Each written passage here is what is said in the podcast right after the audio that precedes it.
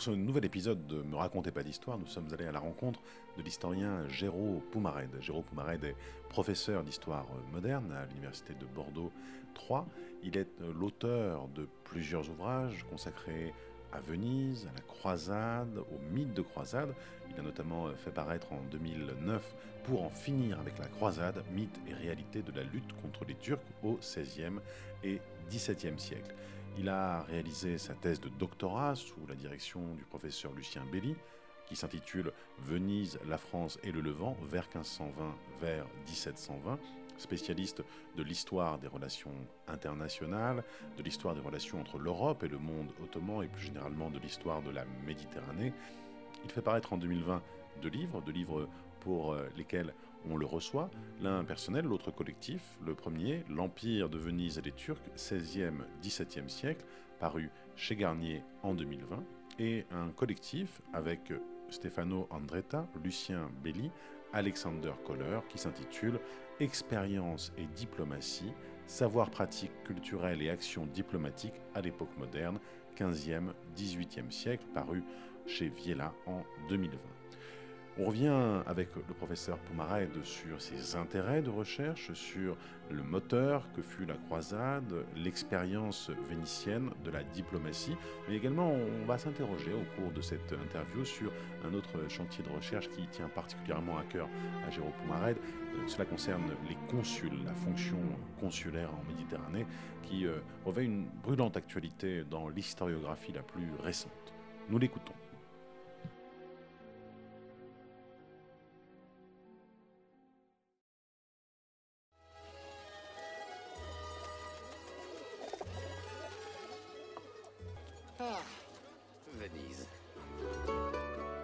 C'est un grand jour, compagnon.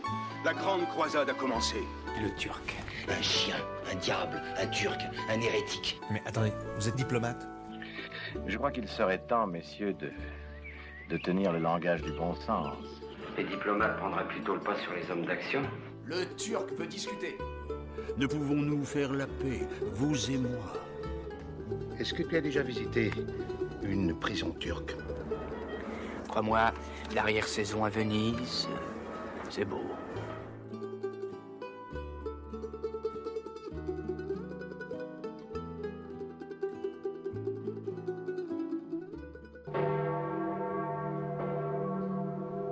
Racontez pas d'histoire, l'émission qui n'est pas là pour vous endormir.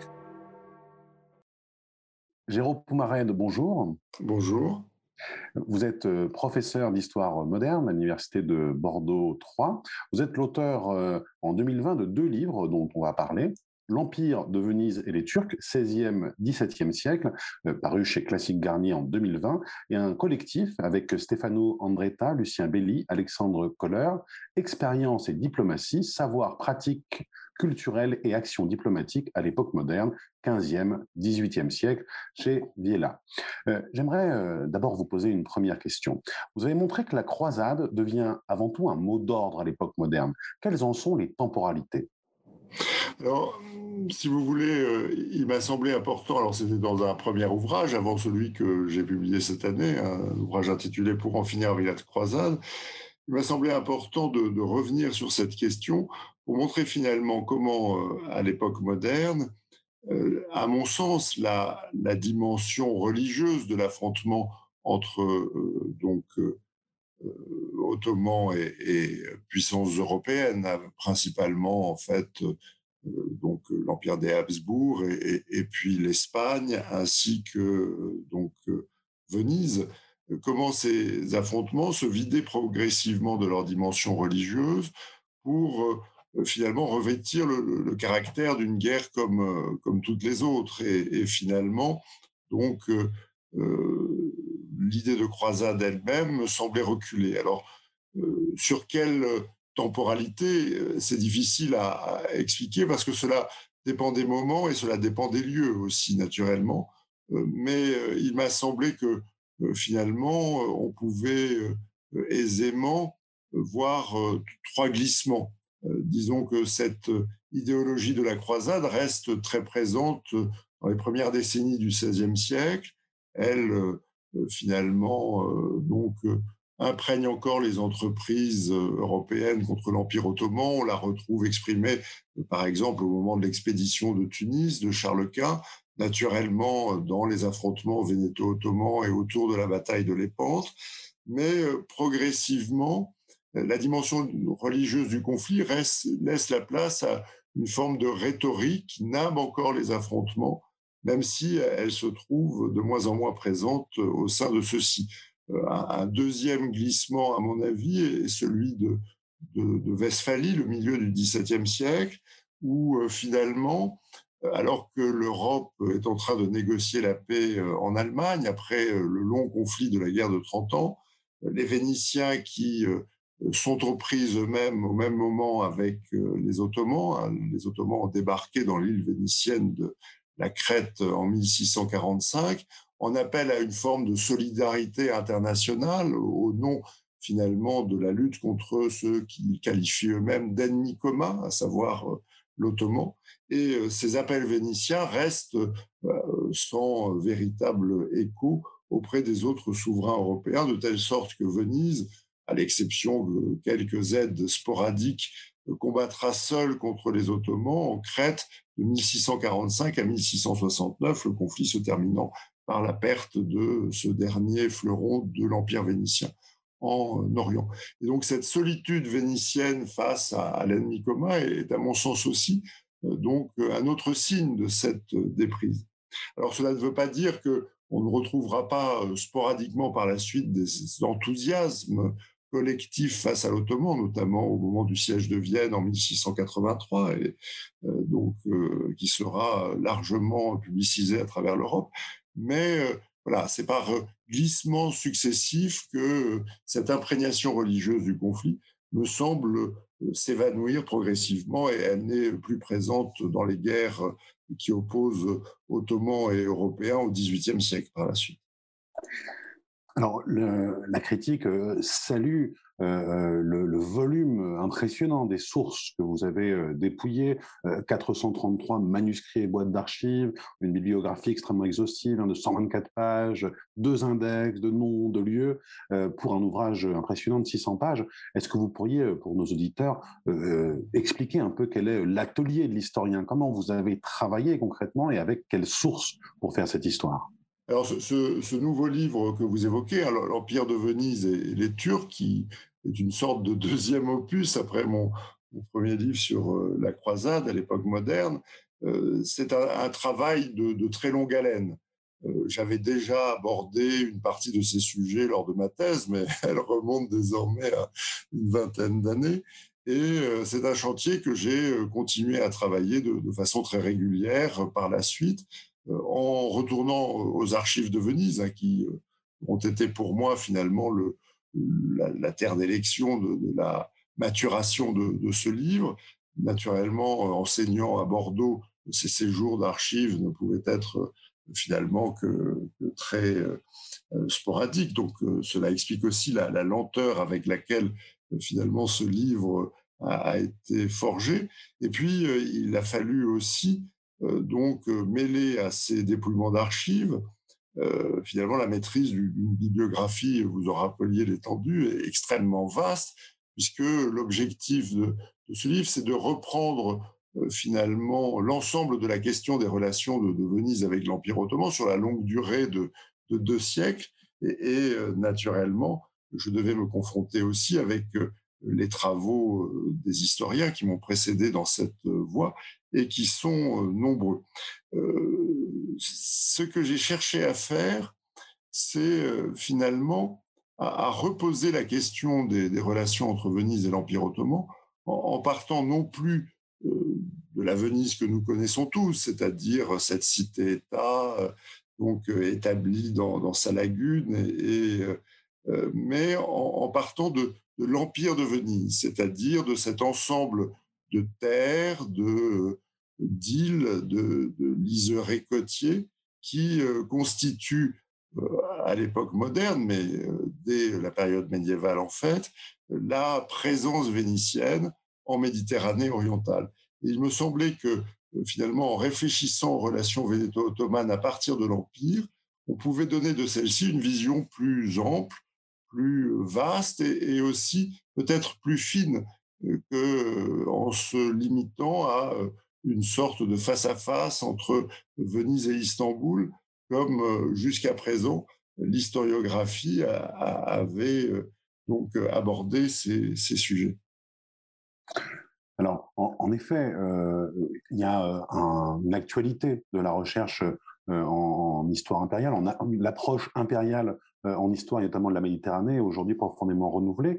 Est-ce que vous pourriez, pour nos auditeurs, nos auditrices, nous, nous citer quelques, quelques collègues qui ont justement pu irriguer votre réflexion, vos travaux Quels sont et vos parents et vos frères en histoire mmh. du côté de, cette approche? Alors, il est vrai que paradoxalement, la, question de, de l'empire en, Méditerranée, du moins à l'époque moderne, est une question qui est reposée récemment. Et je pense que cette, cette question-là, donc, est, posée suite à, l'engouement des, Imperial Studies qui ont d'abord été et ont d'abord concerné les, mondes atlantiques finalement.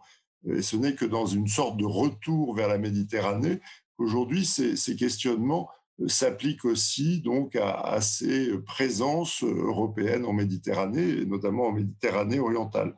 Alors, euh, ce que les modernistes ont tardé à faire, les médiévistes l'avaient fait euh, déjà depuis longtemps. Euh, et je crois que c'est d'abord du côté de l'histoire médiévale que l'on peut trouver des formes d'inspiration pour les travaux que j'ai pu mener pour la période moderne.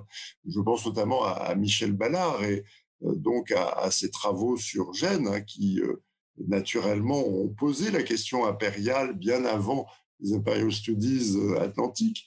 Et pour Venise, à, Freddy Thirier, qui lui aussi, dans son étude donc euh, sur euh, la, présence de Venise en Méditerranée orientale à, l'époque médiévale, avait déjà posé des premiers jalons sur cette euh, approche impériale de ce que l'on appelle le Stato d'Amar. C'est le nom que Venise donnait à ses possessions d'outre-mer.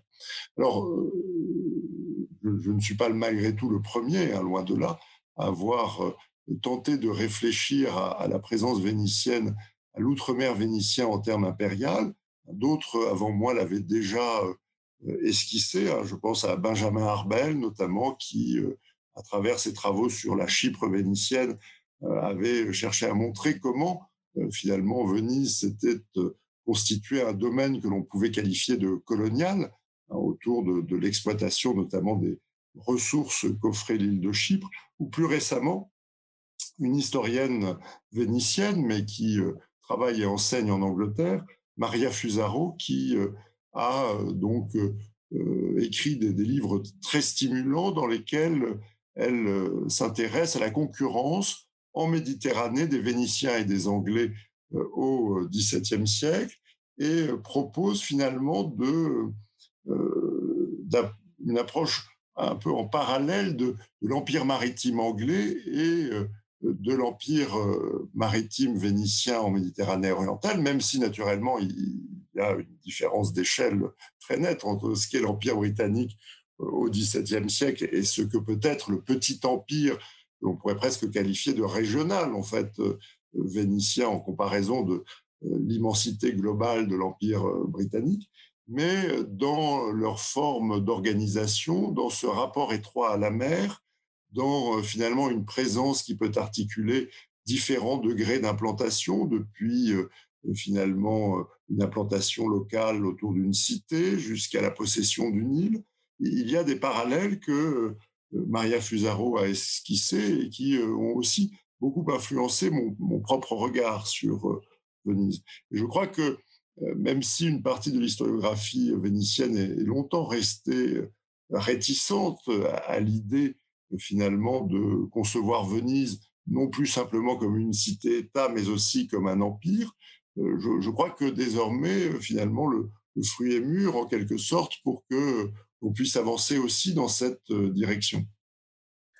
Alors, je, vous remercie. Euh, sur la croisade, et nous allons tenter, comme, comme vous le suggériez dans votre ouvrage en effet précédent, pour en finir avec la croisade en presse universitaire de France en 2009, est-ce que vous pourriez euh, nous, nous, dire si vous concevez qu'il y a une spécificité romaine de cette question, une forme d'obsession de la croisade qui, qui caractériserait la papauté à l'époque moderne et qui pourrait justement servir d'aiguillon aux jeux vénitiens alors, euh, effectivement, Rome, dans ce euh, grand jeu méditerranéen dans lequel un, nombre croissant de puissances européennes sont impliquées à, l'époque moderne, hein, c'est-à-dire qu'on part finalement de, euh, de, puissances riveraines de la Méditerranée qui s'impliquent à, des acteurs toujours plus lointains, puisqu'on voit les Anglais puis les Hollandais pénétrer aussi en Méditerranée entre la fin du XVIe et le début du XVIIe siècle.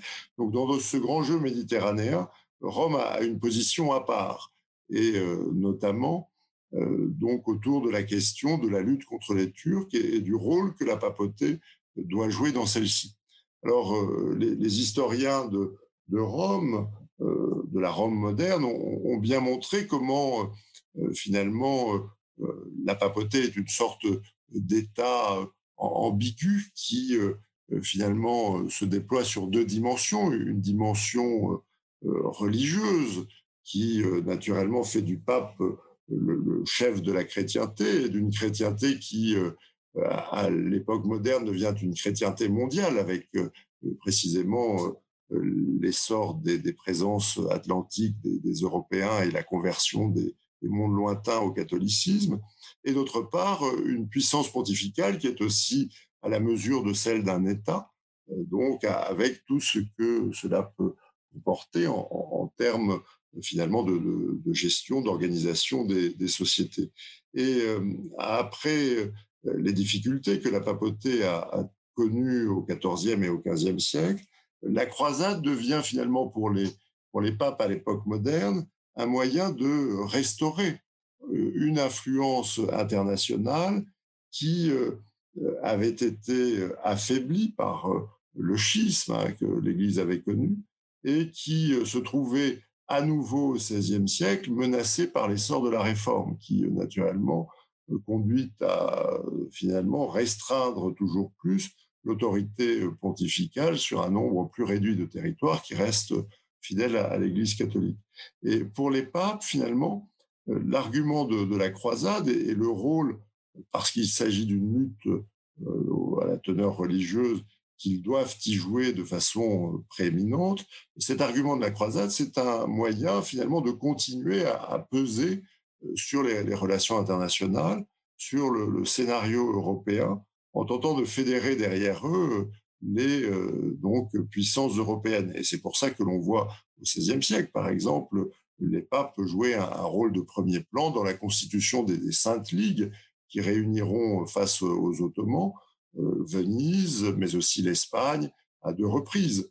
Et, ce rôle euh, finalement unificateur que la papauté euh, entend jouer, on le retrouve périodiquement, on le retrouvera notamment encore au moment du siège de Vienne, puisque la papauté plaidera pour l'entrée en guerre du, roi de Pologne, Jean Sobieski, aux côtés de l'empereur. Et on sait que ce sont les armées de, Sobieski, hein, qui, euh, arrivant opportunément à Vienne, euh, permettront la levée du siège de la ville et une déroute euh, ottomane.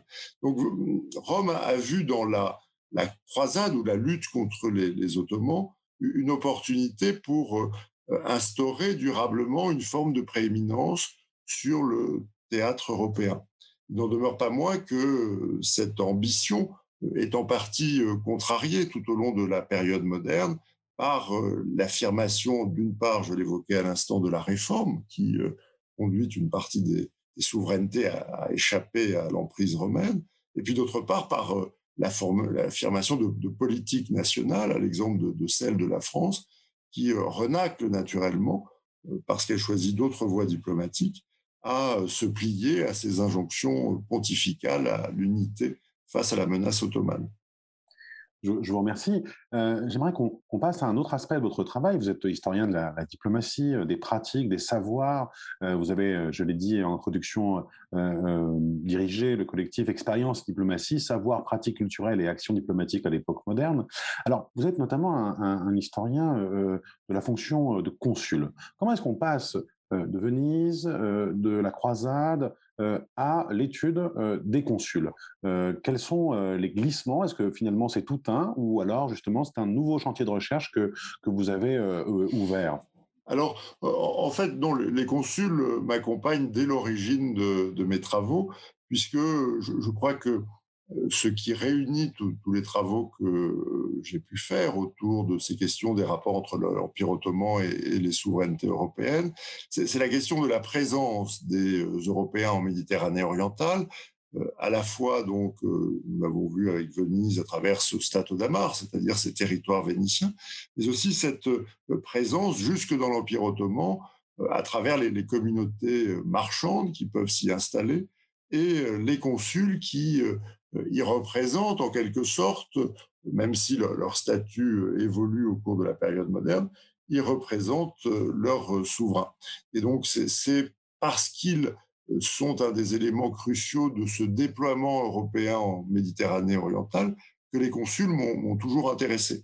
Et on les retrouve aussi dans ce livre sur Venise, où, je montre comment le, le d'Amar vénitien, c'est-à-dire l'Empire de Venise, s'articule avec la présence consulaire des Vénitiens dans l'Empire ottoman. Il y a une sorte de continuité entre les uns et les autres. Et, euh, donc, euh, c'est ce qui me, conduit aussi à, m'intéresser à ces, déploiements réticulaires d'une présence qui me paraît euh, aussi pouvoir servir à des prétentions impériales. Le consul, c'est aussi dans euh, ces déploiements européens à travers le monde, que l'on prenne le microcosme méditerranéen ou que l'on considère euh, finalement euh, le monde dans sa globalité, le consul devient aussi, à mon sens, à l'époque moderne, et ce sera encore plus vrai sans doute au début du 19e siècle, l'un des acteurs d'une forme de, d'empire informel que, les grandes puissances maritimes déploie à, l'échelle de la planète. C'est pour ça que euh, finalement, euh, loin d'être un, nouveau chantier, il s'inscrit plutôt dans la continuité de euh, ce que j'ai fait à présent. Mais ce qui m'intéresse dans, le, les consuls, ce sont moins des acteurs individuels, donc, et, les, pratiques, les usages qui peuvent être les leurs lorsqu'ils sont en poste, que la dimension vraiment réticulaire de, de ce système consulaire, euh, parce que j'y vois l'expression précisément d'une sorte de, dessin politique ou de volonté politique de, déployer une présence à large échelle à travers donc ces, acteurs locaux euh, des euh, nations étrangères. Je, vous remercie. en effet, donc les, consuls aujourd'hui ont une actualité historiographique de, tout premier plan, avec les, les travaux notamment de, notre collègue Sylvain Yoret, le, collectif euh, dirigé par Jörg Hulbert euh, et Gérard Le Bouédec, où vous avez notamment euh, fait paraître un article, le consul dans les dictionnaires et le droit des gens, émergence, affirmation d'une institution nouvelle. Moi, ce qui m'intéresserait, c'est peut-être que vous nous, vous nous brossiez en, quelques mots pour les, les, auditeurs et les auditrices, dans une visée aussi pédagogique, euh, quelle est, l'actualité de la recherche sur les savoirs, sur les pratiques diplomatiques actuellement? Une histoire peut-être plus faite d'intérêt pour les matérialités, pour les circulations, les transferts, les hybridations de modèles? Et justement, ce que vous disiez sur la construction de ces, réseaux. Alors, euh, il est, vrai que euh, depuis une vingtaine d'années, euh, finalement, l'histoire des acteurs de la diplomatie a connu un, profond renouvellement dans donc l'historiographie non seulement française, mais on pourrait dire internationale. En France, ces recherches ont été portées d'abord un peu dans, une sorte de solitude par Lucien Belli, qui finalement a, après sa thèse sur espions et ambassadeurs, a, a souligné l'importance dans l'organisation du, dialogue international entre les souverainetés de, figures nouvelles que sont les, ambassadeurs. Et il les avait abordées à la fois d'un point de vue social, mais, aussi culturel. Et je crois que les recherches actuelles doivent beaucoup aux, travaux fondateurs qui ont été les siens. Depuis, finalement, l'historiographie s'est en quelque sorte digitée vers, vers des chantiers toujours nouveaux et en renouvellement. Vous évoquiez et c'est à partir des, années, la fin des années 90, au début des années 2000, la, recherche qui s'est aussi engagée sur le terrain des, consuls qui avaient jusqu'alors été plutôt négligés. Et désormais, je crois que l'on connaît bien les hommes. Il y a eu notamment de grandes enquêtes prosopographiques qui ont permis finalement d'éclairer ces personnages, leur carrière, euh, parfois aussi l'existence de véritables dynasties sur plusieurs régions, sur, plusieurs euh, générations de, consuls. Euh, désormais, je crois que la, recherche s'oriente dans, deux directions principales autour de ces acteurs de la diplomatie. Il y a, vous l'évoquiez à l'instant, la matérialité de leurs conditions d'exercice, de, de, de, on insiste beaucoup. Un, ouvrage récent coordonné par Mathieu Grenet, par exemple, a, mis cela en lumière sur leurs euh, conditions de logement, par exemple. Je pense à un ouvrage sur la maison consulaire, tout à fait passionnant, qui vient de, paraître. Euh, on, s'intéresse aussi euh, à la question du financement de la diplomatie, c'est-à-dire finalement, ces réseaux, qu'ils soient d'ambassadeurs ou de consuls, ont un coût. Ce sont des agents qui sont rémunérés et eux-mêmes doivent faire face à des dépenses cette matérialité aussi de, leur action est, prise en compte par les historiens. Euh, l'autre grand chantier euh, est plus culturel, c'est-à-dire que on s'intéresse à la fois à la formation de ces hommes, et, notamment c'est un peu ce que nous avons essayé de, faire finalement. Euh, donc, dans, l'ouvrage que vous évoquiez, que j'ai coordonné avec Stéphano Amretta, Alexander Koller et, Lucien Belli, qui vient de, paraître, euh, nous nous intéressons à la, manière dont euh, l'exercice de la diplomatie rencontre les savoirs au pluriel, avec une grande diversité de, savoirs. Naturellement, il y a les, savoirs juridiques ou linguistiques qui sont euh, souvent essentiels à la pratique de la diplomatie, mais d'autres savoirs peuvent aussi donc être pris en compte dans cette action. Euh, la médecine ou encore les savoirs antiquaires pour les consuls du Levant auxquels j'ai plus particulièrement consacré une contribution.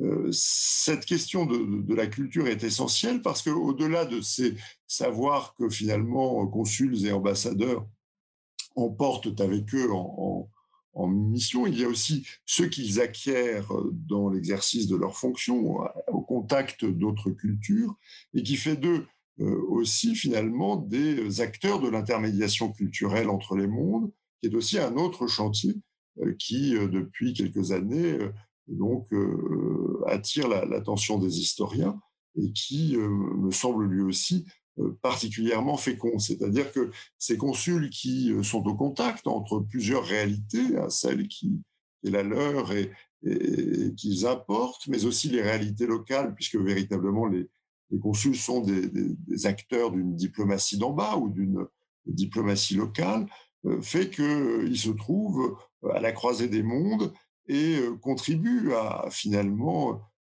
favoriser ces connexions, ces interrelations qui euh, caractérise euh, un monde qui se globalise euh, au XVIIe et, au XVIIIe siècle. Alors, je, je, vous remercie. Je voulais, je vais vous poser une question euh, qui, m'intéresse personnellement pour mes propres recherches, mais est-ce que, que ces, consuls que vous étudiez, notamment euh, des parties euh, dans le territoire de l'Empire ottoman, est-ce qu'ils acquièrent par nécessité, parce qu'ils sont loin, parce que les communications sont gênées, empêchées, une forme d'autonomie opérationnelle et d'autonomie politique? Et est-ce que vous pensez que cela contribue également à une forme de, pouvoir des consuls, d'augmentation de leur surface sociopolitique? Alors euh, oui, euh, euh, finalement, si, on compare le, statut de ces agents, c'est aussi vrai pour les ambassadeurs comme ça l'est pour les consuls, à, nos diplomates d'aujourd'hui qui sont finalement pendus à, des chats télématiques et qui communiquent en direct avec leur ministère. Euh, la, situation des, consuls et des diplomates, des ambassadeurs à l'époque moderne, donnait à ceux-ci, par la force des choses, une autonomie beaucoup plus grande. Euh, donc, euh, ils, ils, étaient souvent éloignés. Quand ils sont dans l'Empire ottoman, il faut compter au minimum un mois pour la circulation d'une dépêche entre Versailles et, l'Empire ottoman, ce qui veut dire que finalement, une information avec le, retour met deux mois pour donc circuler entre l'Empire ottoman et, Versailles. Et donc, cette distance, d'abord, conditionne l'exercice de, de, la diplomatie sur place, dans la mesure où, finalement, le consul ou, l'ambassadeur sont obligés de, réagir sans toujours avoir donc les ordres les plus récents qui leur permettraient d'interpréter au mieux la, volonté de leur souverain. Ils ont donc, grâce à ces délais, une capacité d'initiative, une marge de manœuvre beaucoup plus large que ne l'a euh, un ambassadeur aujourd'hui. Donc, euh, grâce à, cette distance. En même temps, cela a, obligé les contemporains à euh, finalement tenter d'encadrer le mieux possible ce travail des euh, agents en poste à, l'étranger, en, inventant, à, défaut naturellement de pouvoir disposer de moyens de communication rapides, en inventant des, sortes de garde-fous. C'est le rôle d'abord, par exemple, des instructions que les, ambassadeurs, notamment, parfois aussi certains consuls, euh, reçoivent au départ de leur mission de leur souverain, instructions qui, euh, certes, reflètent les relations avec l'État auquel ils sont destinés telles qu'elles se trouvent dans le moment présent, mais en même temps leur dresse des lignes directrices, des sortes de maximes de comportement et d'action euh, auxquelles ils peuvent se référer dans leur mission, même s'ils n'ont pas de nouvelles récentes de leur euh, souverain. Et puis, euh, c'est aussi le rôle de la correspondance, donc qui s'échange de façon très régulière entre ces agents à l'étranger et leur ministre de tutelle, d'encadrer leur action. Alors, naturellement, cette correspondance est soumise à des délais, mais elle euh, se formalise, elle est régulière et euh, elle permet euh, à ces agents à l'étranger de rendre compte de leur action de leur façon la plus précise. Hein. Ce sont des, dépêches qui sont envoyées de façon extrêmement détaillée, dans lesquelles finalement un consul ou un ambassadeur se doit de rendre compte très précisément de la moindre de ces initiatives ce qui permet finalement une forme de sanction a posteriori euh, de l'action euh, conduite sur le terrain. Et euh, éventuellement, si elle est approuvée, cela conduit le, ministre en général à compléter ce que l'ambassadeur ou le consul a pu accomplir par de nouveaux ordres qui viennent infléchir éventuellement son action sur le terrain.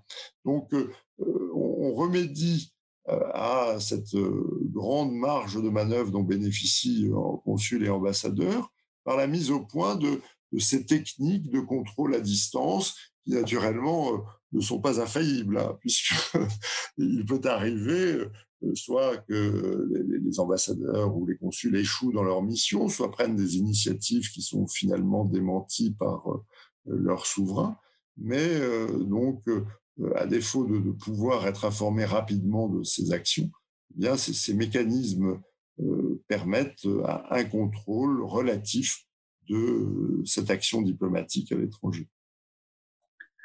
Alors, je vous, remercie. J'aimerais maintenant vous interroger sur votre prochain chantier de recherche. Est-ce que vous allez travailler au pendant de ce que vous avez fait pour Venise et les Turcs Est-ce que vous allez vous lancer dans les Turcs et Venise, qui permettrait justement d'avoir non seulement un contrepoint, mais peut-être une étude complète de ce compartiment de la Méditerranée orientale? Alors euh, non. Euh, donc euh, d'abord parce que il y a alors il y a déjà des historiens qui, travaillent finalement aux relations de, l'Empire ottoman avec les, autres souverainetés. Hein. donc notamment toute une jeune génération d'historiens turcs qui sont très investis dans, ces recherches. Et donc, voilà, euh, cette école historiographique existe. Ensuite, parce que, euh, à, vrai dire, dans, cette mer d'archives et, de sujets possibles, euh, cette contrepartie, alors que j'essaie malgré tout d'éclairer à partir notamment des, documents turcs qui sont conservés dans les, archives de, Venise, cette contrepartie n'est pas l'exacte contrepartie de, l'empire. Enfin, finalement, les Ottomans et l'empire de Venise, ce, n'est pas le miroir inversé de, Venise, enfin de, l'empire de Venise et, les Ottomans. La, vision que, les Ottomans pouvaient avoir de l'Occident et, euh, des, diverses souverainetés qui, s'agitent à l'horizon de, l'Empire, en quelque sorte, est, une vision qui, euh, qui est très différente de, celle que les, Occidentaux pouvaient avoir de, l'Empire ottoman. Et, euh, à, mon sens, en fait, vu de l'Empire ottoman, Venise n'est qu'un acteur parmi d'autres. Donc, de cette géopolitique européenne dont euh, finalement l'écho ne parvient que de façon euh, assourdie à, Istanbul. Euh, ce sont les, périphéries de l'empire et, un empire qui reste longtemps quand même une puissance sans commune mesure avec les souverainetés européennes. Donc, on ne peut pas ou pourrait difficilement, je crois, faire, la même étude inversée. Alors, ça ne veut pas dire que c'est euh, impossible, mais, mais ça aurait moins de sens, je pense, d'étudier ce qu'est Venise pour les Ottomans que ce que sont. il y a là une forte asymétrie, en fait, entre les, deux regards. Euh, et puis, euh, j'oriente mes recherches vers, d'autres chantiers. Je, prépare un, François Ier et Soliman le Magnifique, donc, euh, je, reviens à la France après euh, donc avoir euh, donc labouré le, terrain de Venise. je crois que vraiment cette idée des modalités de déploiement de, de ces puissances européennes, qu'elles soient anciennes comme Venise, qui a à l'époque moderne tout un lourd et long passé de présence en Méditerranée orientale, ou, qu'elle soit euh, plus récente, comme la France, qui euh, ne noue véritablement des liens avec l'Empire ottoman qu'à partir du XVIe siècle et, va déployer progressivement une présence en Méditerranée orientale qui n'est pas une présence territoriale et coloniale comme a pu l'être la présence vénitienne, mais qui sera précisément euh, fondée d'abord sur ces réseaux consulaires, c'est-à-dire sur cet impérialisme informel que la France va développer en, Méditerranée orientale. Je crois que c'est vraiment là ce qui me, me passionne. Vous voyez, c'est cette capacité à, se projeter et à organiser une présence qui est aussi une influence, une implantation. Et, euh, désormais, je, crois que je consacrerai mes prochains travaux au modèle français, en quelque sorte, de, cette présence en Méditerranée orientale. C'est un modèle qui euh, fait concurrence au modèle vénitien à partir du XVIe siècle et qui, euh, en grande partie, parviendra aussi à le supplanter, hein, naturellement à partir du XVIIe siècle. Et euh, voilà, c'est plutôt dans, cette direction-là que euh, je vais euh, donc désormais orienter mes, mes recherches. Et, notamment, donc, nos auditeurs pourront retrouver sur, sur le site de Me racontez pas d'histoire un lien vers une conférence que vous avez donnée sur ce thème, hein, sur le site de l'Institut de recherche et d'études de, de Méditerranée et de Moyen-Orient, notamment dans le cadre du cycle La France, la Renaissance et la Sublime Porte, avec beaucoup de conférences filmées qui sont euh, euh, très, très intéressantes. Euh, pour conclure, je souhaiterais vous poser une question, ou plutôt vous demander un conseil pour nos auditeurs et nos auditrices. Les vacances approchent et nous allons bientôt partir à la plage, ou pas forcément. quel livre emmené d'histoire ou non, lu récemment ou moins récemment, vous conseilleriez? Donc merci pour, pour cette question. Alors pour changer un peu de, de, thématique et ne pas rester sur la, sur la Méditerranée orientale, et aussi parce que cela rejoint d'autres chantiers historiques que j'ai, sur lesquels je travaille de façon plus euh, sporadique. Je, conseillerais aux, auditeurs les, euh, les, ouvrages que Elisabeth Badinter a consacrés euh, aux, Bourbons et aux Habsbourg dans leur lien au XVIIIe siècle. il y a toute une série d'ouvrages qui sont passionnants, qui se lisent très bien et qui sont à la fois documentés et puissants. Je, je pense à, celui que j'ai sans doute le plus aimé, qui n'est pas le plus récent, qui est L'Enfant de Parme, qu'il avait consacré à, Ferdinand de, Parme. Donc, euh, et à son éducation, une éducation à la mode des philosophes qui s'était révélée au XVIIIe siècle un terrible fiasco. Et cet ouvrage se trouve en, poche. Et puis, creusant le, sillon de ces Bourbons de Parme et de leur liaison avec les Habsbourg d'Autriche. donc, Elisabeth Van on est venu à s'intéresser à, Marie-Thérèse d'Autriche, donc l'impératrice, dans un ouvrage consacré au pouvoir au féminin, qui est un ouvrage aussi passionnant. Et elle vient tout récemment de publier un autre ouvrage consacré cette fois-ci aux relations entre Marie-Thérèse et, ses filles, les conflits d'une mère, qui est aussi un ouvrage intéressant. On y retrouve toujours la veine d'Elisabeth Badinter autour de la question de la famille et de l'éducation, mais aussi tout un pan de, l'histoire européenne, puisque les, filles de, Marie-Thérèse sont devenues princesses et reines. Hein. Il y a naturellement Marie-Antoinette, mais il y a aussi Marie-Caroline de Naples ou Marie-Amélie de Parme. Donc c'est tout un pan de l'histoire européenne du XVIIIe siècle que l'on retrouve à travers ces ouvrages. Euh, je, trouve qu'ils sont à la fois euh, admirables de science, mais aussi donc euh, de, de style.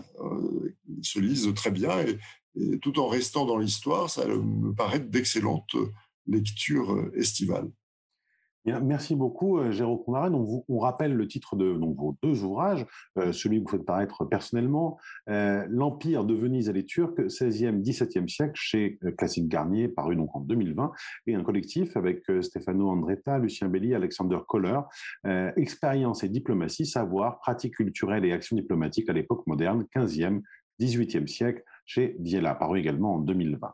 Merci beaucoup. Euh, je pense que nos auditeurs euh, et nos auditrices tireront euh, de puissants enseignements et l'envie de lire ces deux ouvrages. Merci beaucoup, merci en tout cas pour cette invitation et ce moment très agréable.